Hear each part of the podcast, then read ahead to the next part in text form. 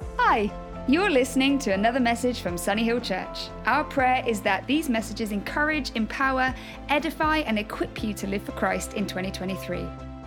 Be blessed as you listen in. Oh, he's so good. So good.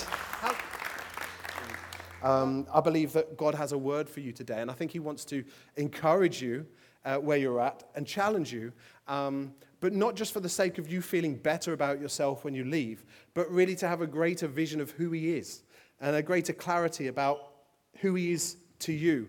And last week I spoke about the fact that uh, the scripture tells us that we've received a new heart. Um, essentially our spirit came alive when we gave our lives to Christ. When uh, somebody comes to Christ, there's an awakening that happens, and there's like a dead part of us that comes to life. And it's hard for non Christians to understand what that is and what that looks like and what that feels like. But someone who, who experiences that, it's undeniable. You know, tonight we've got uh, five baptisms, which we're so excited about. Uh, one of those uh, people that we're baptizing, really excited about it, is Daniel Riggs. Um, Daniel Riggs, give us a wave wherever you are. There he is. Um, you know, Jesus got a hold of his heart, and um, Daniel's life has been revolutionized from top to bottom. There's been something that's happened in his life that goes beyond just um, incremental improvements. There's now a faith in him to believe that God loves him as he is and that God's got a plan and a purpose for him. And he's bought freedom. Um, up until that point, he was battling.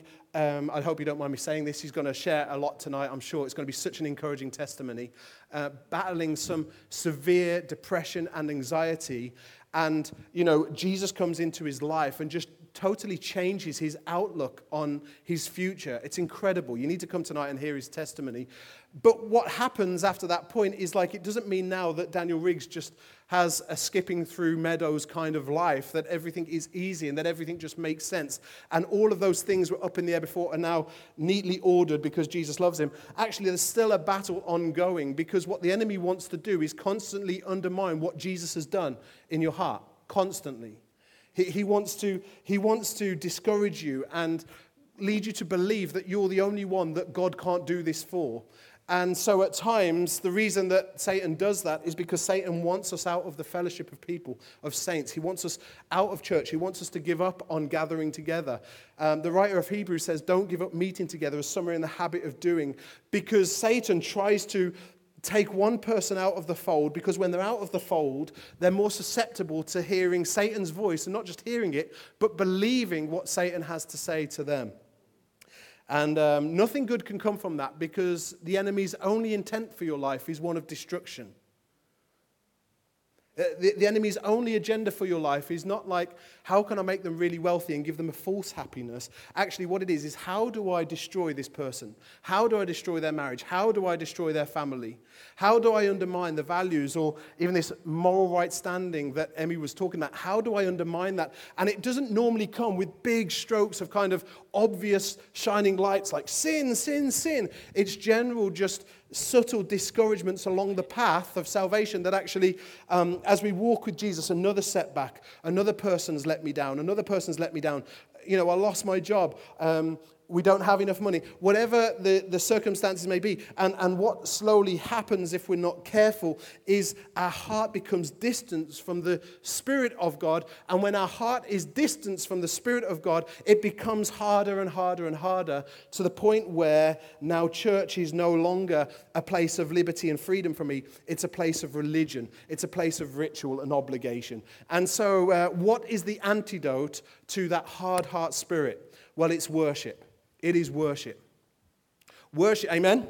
Worship is uh, your key tool and weapon to ensure that your heart remains soft. There's nothing like worship for that. Why? Because worship, what it does is it recenters the glory of God in your life and over your life. Um, we've heard it said this morning, I think, I think it was Mags, I can't remember. Um, we, we are built with an innate sense to worship, to give worth to something. We, we just built, our frame is like looking for something that we can put our worship in. Like, there's got to be something. And most of the time, people settle for a football team. You know? Like, I've chosen AFC Bournemouth um, as my, not my God, but as one of the objects that I'm interested in in life. And like yesterday, when you lose 2 0 to Brentford, you're like, what's the point? Um, some people choose um, Taylor Swift. Put your hand up if you're a Taylor Swift fan. No, neither am I. Definitely not. Oh, thank. I see that hand, Dave. Really? Well, that's surprising. I've seen you always more kind of rock and roll with the tattoos. The Taylor Swift's a bit of a curveball for me, to be honest. But fair enough. Are boys own? Are you flying without wings this morning? No?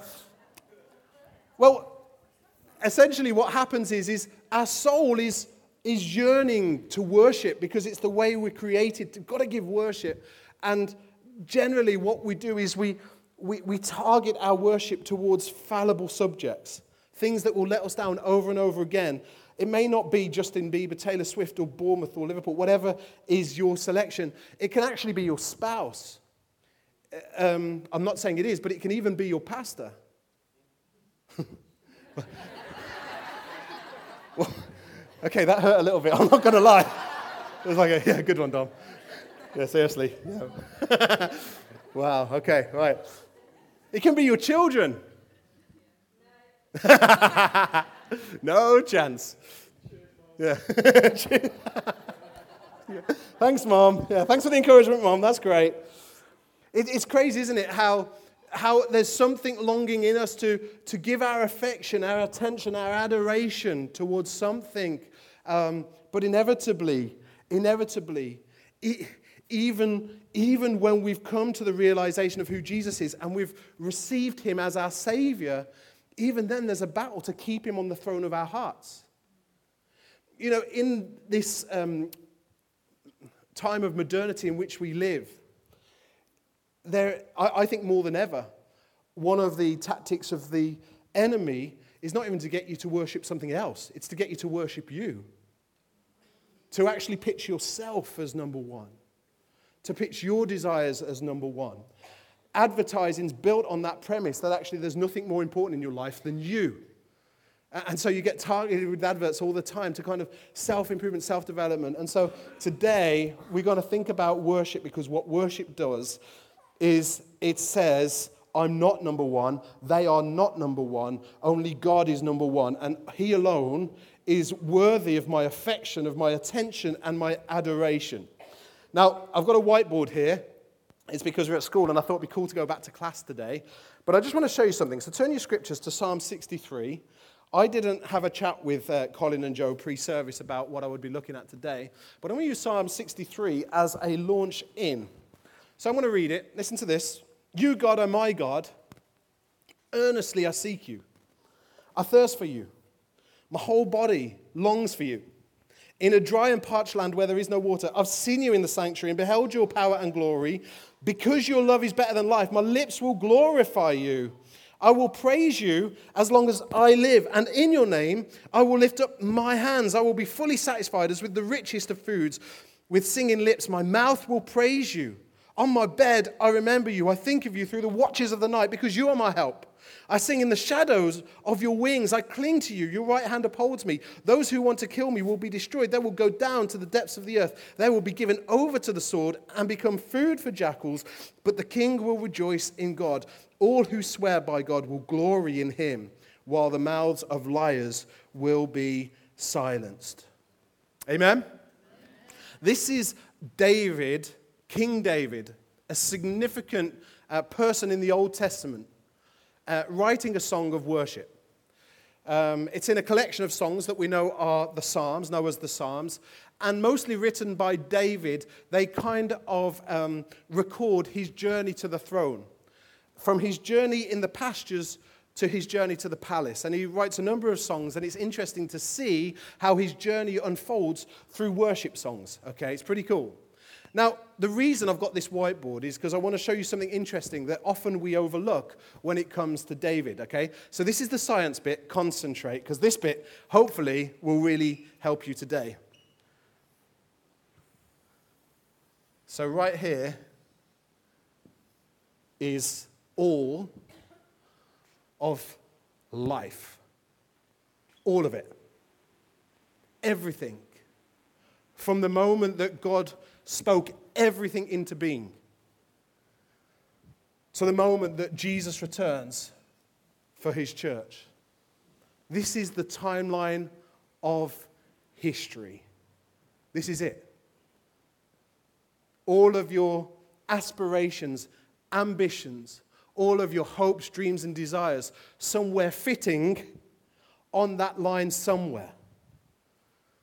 God, who sits outside of time, created time when he created the moon and the sun, but one day we will leave human time and space and jump into eternity. Incredible.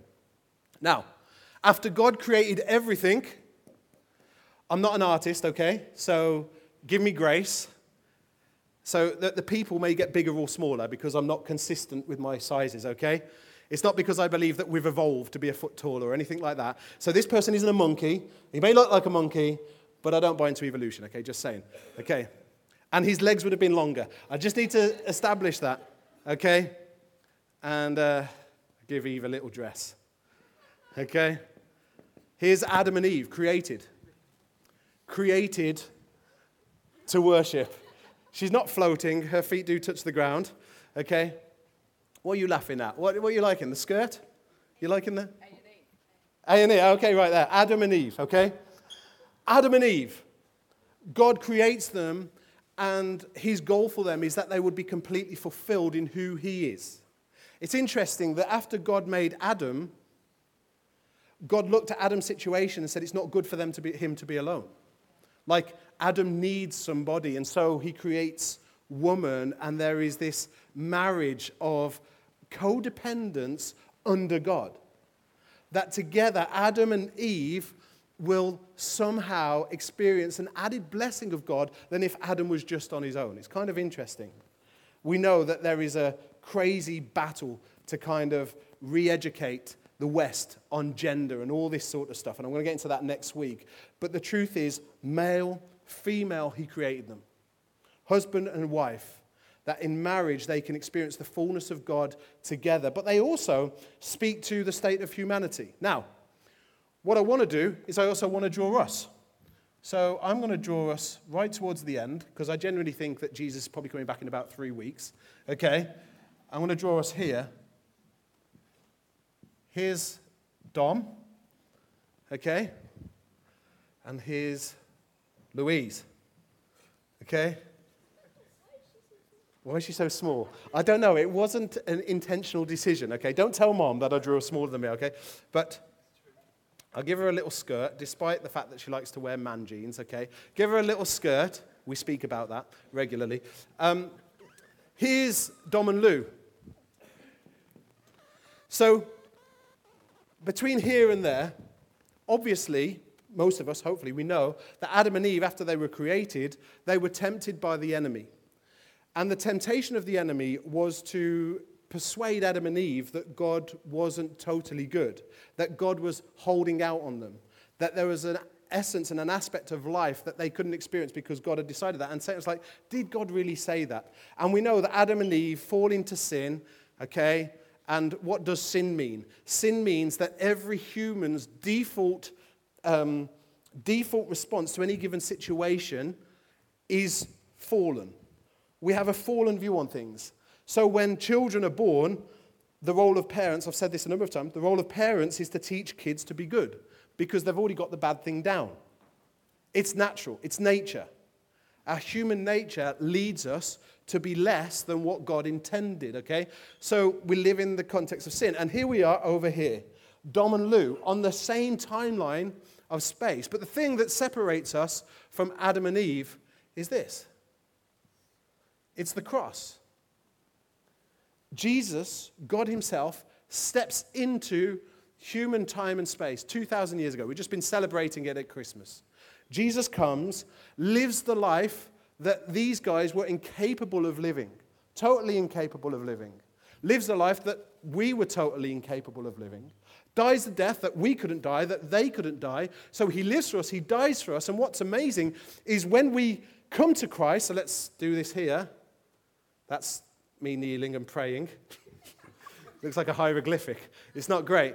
Um, as we come to Christ, what happens is my sin is essentially placed on him. And what Emmy was talking about this morning, right standing, righteousness, his righteousness is placed on us. So now, myself and Louise, who have both bowed our knee to Jesus at different points, can now experience true life in Christ. That life in Christ affects the way we worship. It has to. It has to affect the way we praise. It has to affect the way we talk. It has to affect the way we relate to one another. It has to affect the way we do our finances. This reality changes everything for us in this moment, even though it happened 2,000 years before we were born. There's something powerful about the cross that for every man, woman, and child who gives their life to Christ actually can know a freedom and a liberty to truly worship Him. Now, what I want to do is I want to talk about this bit here. Because before the cross, what we've got is humanity becoming increasingly sinful. Okay, that's a boat. Can you see that? You can't see the boat. Okay, I'll try and make. And I'll put some water there. Hopefully, you see that. God tells Noah to build an ark to take livestock, to take his family and start again because humanity had become too uh, sinful, had become too wicked, too evil. And after Noah, what we see is we see like Abraham. I'll give him long hair, okay? And his son Isaac, okay? Um, a significant man, founding father of the uh, Hebrew faith, Jewish faith, okay? Uh, Further down the line, we get Moses. Don't know what's wrong with his legs. That's Moses, not Goliath. Just saying. Nephilim. Um, I'll give Moses a staff and tablet, but that's tablet of stone, not an iPad, okay? Just saying. Um, this is Moses, God establishing the law through Moses. Now, God's heart has always been to meet with his people. That's always been his heart. Because that was his intent at the beginning. Is that actually people would worship him and that they would experience him. And that together, just like in the Garden of Eden, there would be this sense of intimacy and closeness that it feels as though God is walking with you side by side through life. Yet sin ruins everything. Yet God's heart for people never diminishes despite the fact that we fall into sin. And so through Moses, this is a tabernacle, okay? Through Moses establishes the sacrificial system. This bit's the bit I really need you to understand this, this morning. The sacrificial system before Jesus was everything. Because what it did is it foreshadowed the work of the cross. If I live this side of the cross, I'm sinful and I need atonement. But how on earth can I be atoned if Jesus, my Savior, hasn't come yet? Because I'm living before Jesus came. And that's what this is about. Through the tabernacle, what I'm to do is I'm to get a sacrifice without blemish, right? Bring this sacrifice to the temple, you know, when I've, when I've sinned, to give the sacrifice to a priest. I don't know what that is. It's not a lampshade. I don't know what that's about, but I'll put a little animal in his hands. Okay? to give this animal to the priest, and this bit's a bit gruesome. If you're like all about animal welfare, don't listen to this bit. That animal would then be slaughtered. The, the animal would die. And the idea is, is that the animal's dying so that I can like be made right with God. Because the wages of sin is death. Because of sin, sacrifice is required in order to have that sense of new start. And essentially, what would happen is this sacrifice would foreshadow the cross. In itself, it was unable to deal with our sin, but what it did do is it showed our need for a greater sacrifice, the one that was to come. Now, here's the thing is everyone tracking with me at the moment? Everyone's tracking? Okay.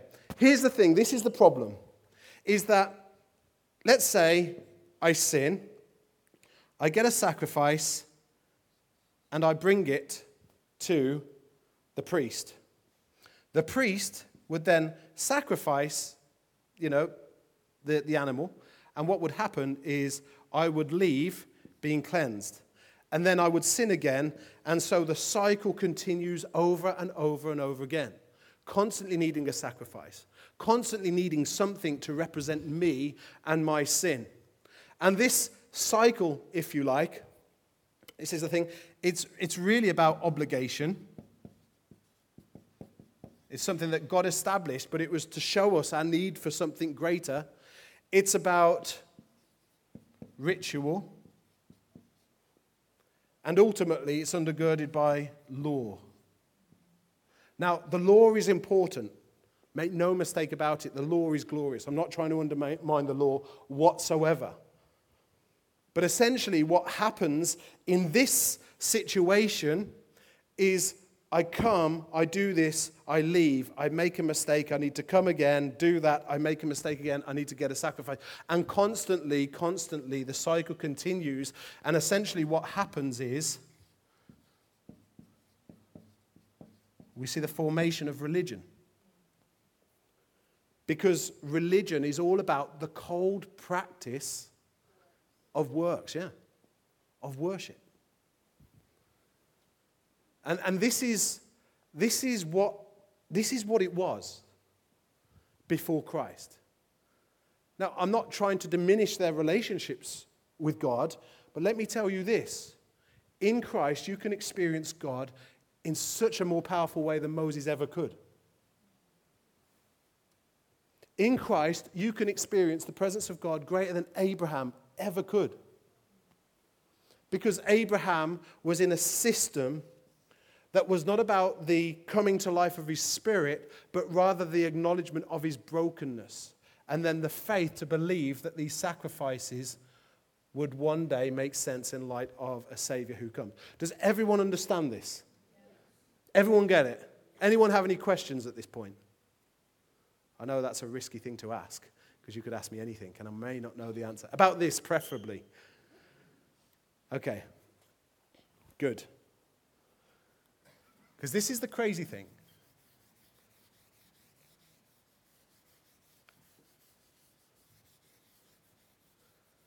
This, this, right here, is the context of David's life. I'll give him a little crown as well. I can't live with that. Give him a smile. I'll give him a smile. Think about that. In a time where people were locked into a sacrificial practice of worship, a religious duty of worship, David comes to the scene. This is so profound because if we look at Psalm 63 again, you begin to get a sense of how revolutionary his worship really is. You, God, are my God. It's personal. It's personal. Like in a time where people's worship was outworked in a corporate act, like we worship you, God, David had a practice of worship that was hidden, an intimate closeness with God. You, God, are my God. Earnestly I seek you. I thirst for you. My whole being longs for you. He speaks to the religious reality. In a dry and parched land where there is no water, while everything is dry, God, I know there's a side to you that will satisfy. He says, I've seen you in the sanctuary and beheld your power and your glory. Because your love is better than life, my lips will glorify you. I will praise you as long as I live. And in your name, I will lift up my hands. I will be fully satisfied as with the richest of food. With singing lips, my mouth will praise you. Like, are you beginning to see? David's worship was revolutionary. It was exceptional. It was about a thousand years too early, is what it was. David was not entitled to worship in this way because it speaks of a, a familiarity in the presence of God that was unknown to almost everybody else during his time.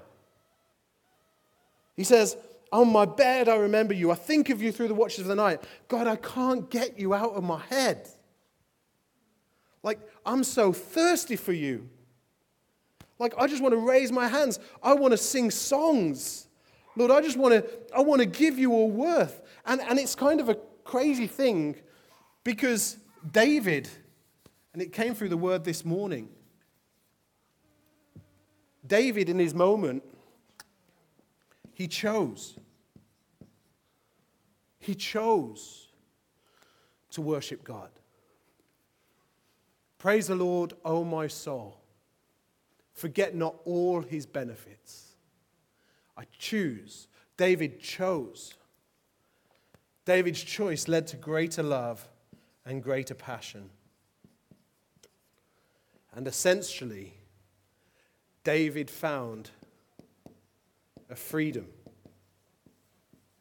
that was unique in his time.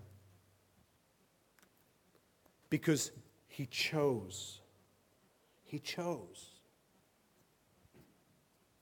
Other people did this because they were instructed to, and it was the right thing to do. I was in um, a car journey a little while back with Caleb and Judah, and we had an exceptionally busy of church stuff planned. And um, I think we had quite a lot on in the morning. We had something in the afternoon, then we had a, a prayer meeting in the evening or something. And Caleb said something along the lines of, um, Oh, we have to go to church tonight too. And Judah's response, and I'm not pitching Judah against um, Caleb, Caleb has brilliant moments too, okay? Judah's response is no, we don't have to go tonight, we get to go tonight. I was like, yes, high five to that. Now, in other moments, Caleb is smashing out of the park, so it was just a terminological shift. But I like it because what it speaks to is the posture. You don't have to come and worship Jesus, you get to come and worship Jesus. And there's something about that personal reality of experiencing and worshiping God that, that speaks to the dynamic that we experience when we're in moments like this morning.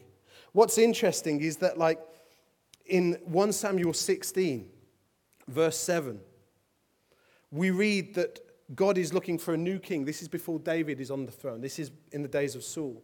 God is looking for a new king and he tells the prophet Samuel to get up to the house of Jesse. And he goes to Jesse's house and he's looking at Jesse's sons, and they all come out one by one. And the seven sons that pass before Samuel, and they all look like they should be king material. In stature, they all look great.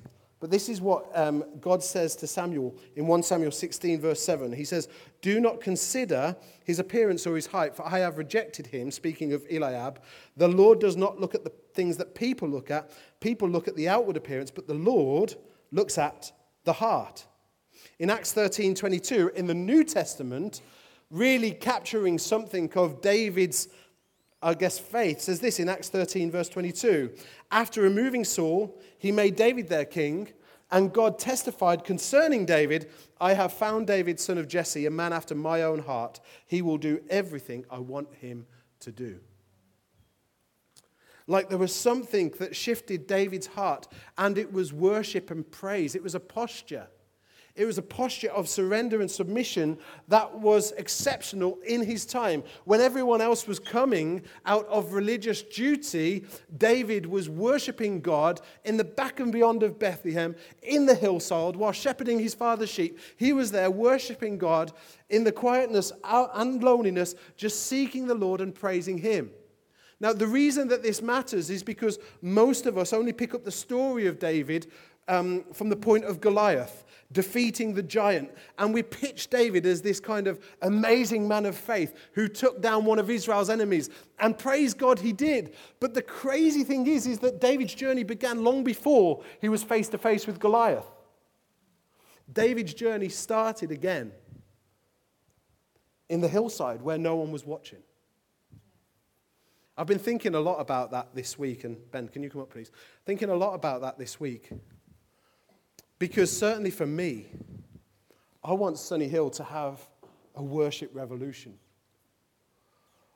I want us to be a worshiping people. Now, how that works is not that we just have good music on a Sunday. And how that works isn't that we sing the liveliest, most enjoyable songs. And how that works isn't having the lights and good sound equipment or competent engineers. We're so blessed at this church with great musicians, great engineers. We've just got a great team. But how that works is understanding that our corporate expression of worship starts out there, actually. It starts out there where no one's watching. I'm really mindful of this because, like,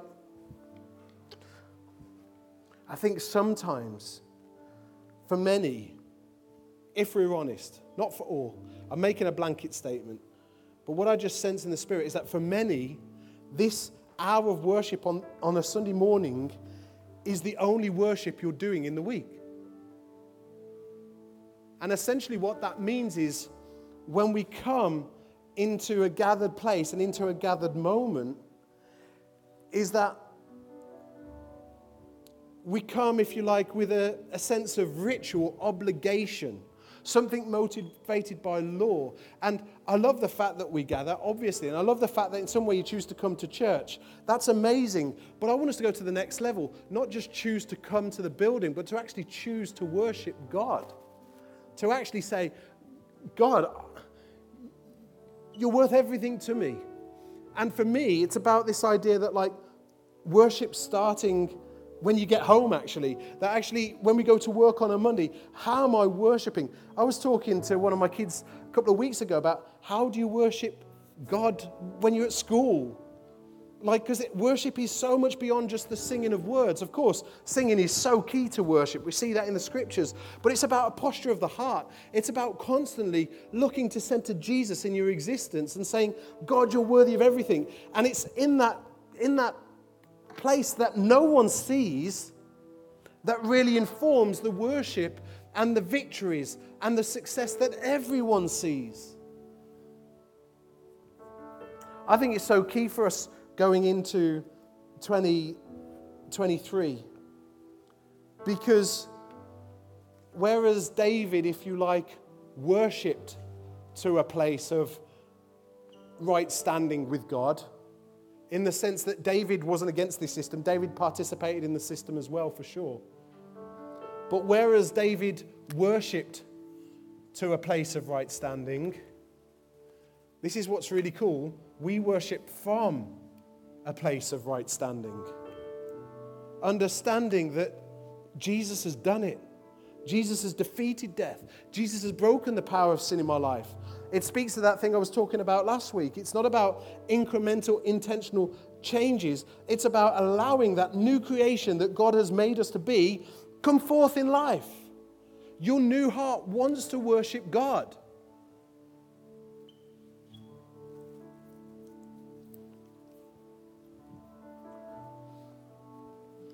In John 4, Jesus says, A time is coming and has now come when true worshippers will worship the Father in spirit and in truth. You see, in many ways, up until this point, they only worshipped in truth. The truth of what God had instructed and mandated. But when we come to Christ, our spirits come alive. And it means that when we're alive in Christ, we can now worship in spirit. We, we're not just about an intentional head decision just to go through the system. Actually, it's a heart posture of saying, Whoa, God, you're worthy of everything. And so, with that, I want to encourage us today that if we're to become a worshiping community, and if we're to be in a place where God's Spirit is truly felt and truly experienced in our corporate gatherings. And I believe we do experience God in various measures. But if we want to see more of Him, then it actually starts on a Monday when we're not together, building a lifestyle of worship. I've been talking to Louise a lot about that this week, just like even using music, because music does help focus the heart. Putting on worship instead of putting on TV.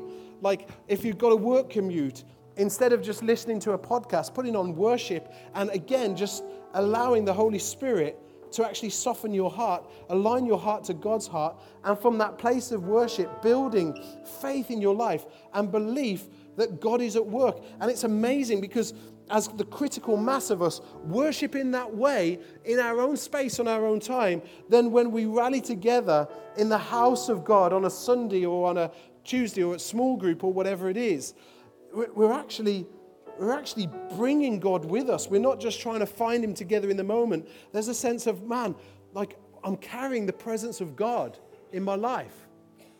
And when you come into your small group setting and open the scriptures, there's another level to the dynamic. I really want to encourage you because, like, the enemy is vying for your attention, the, vi- the enemy is vying for your affection. And ultimately, God is saying today, I'm all you need. I'm all you need. Nothing else will satisfy. That's why the song, This Is My Desire, is so pertinent. This is my desire to worship you. Lord, I give you my heart, I give you my soul. I live for you alone. That's the posture of submission. That's the posture of worship.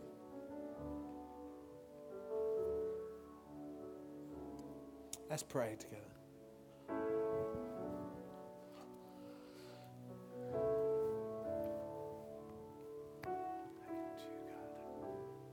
Father, I pray for this church, for us. I pray, God, we would learn what it is to hunger after you, Lord. Help us not to settle for religion.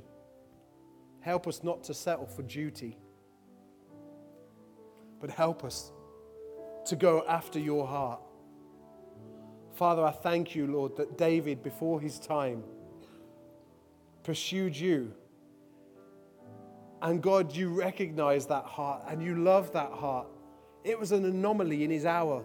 And Lord, I pray, Father God, that we, God, in 2023, would not just adopt the posture of David, Lord, because I believe our, our worship can be even greater than David's.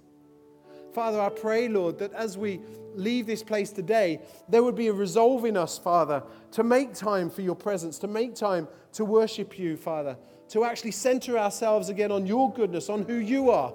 Lord, we need you. I need you, Lord.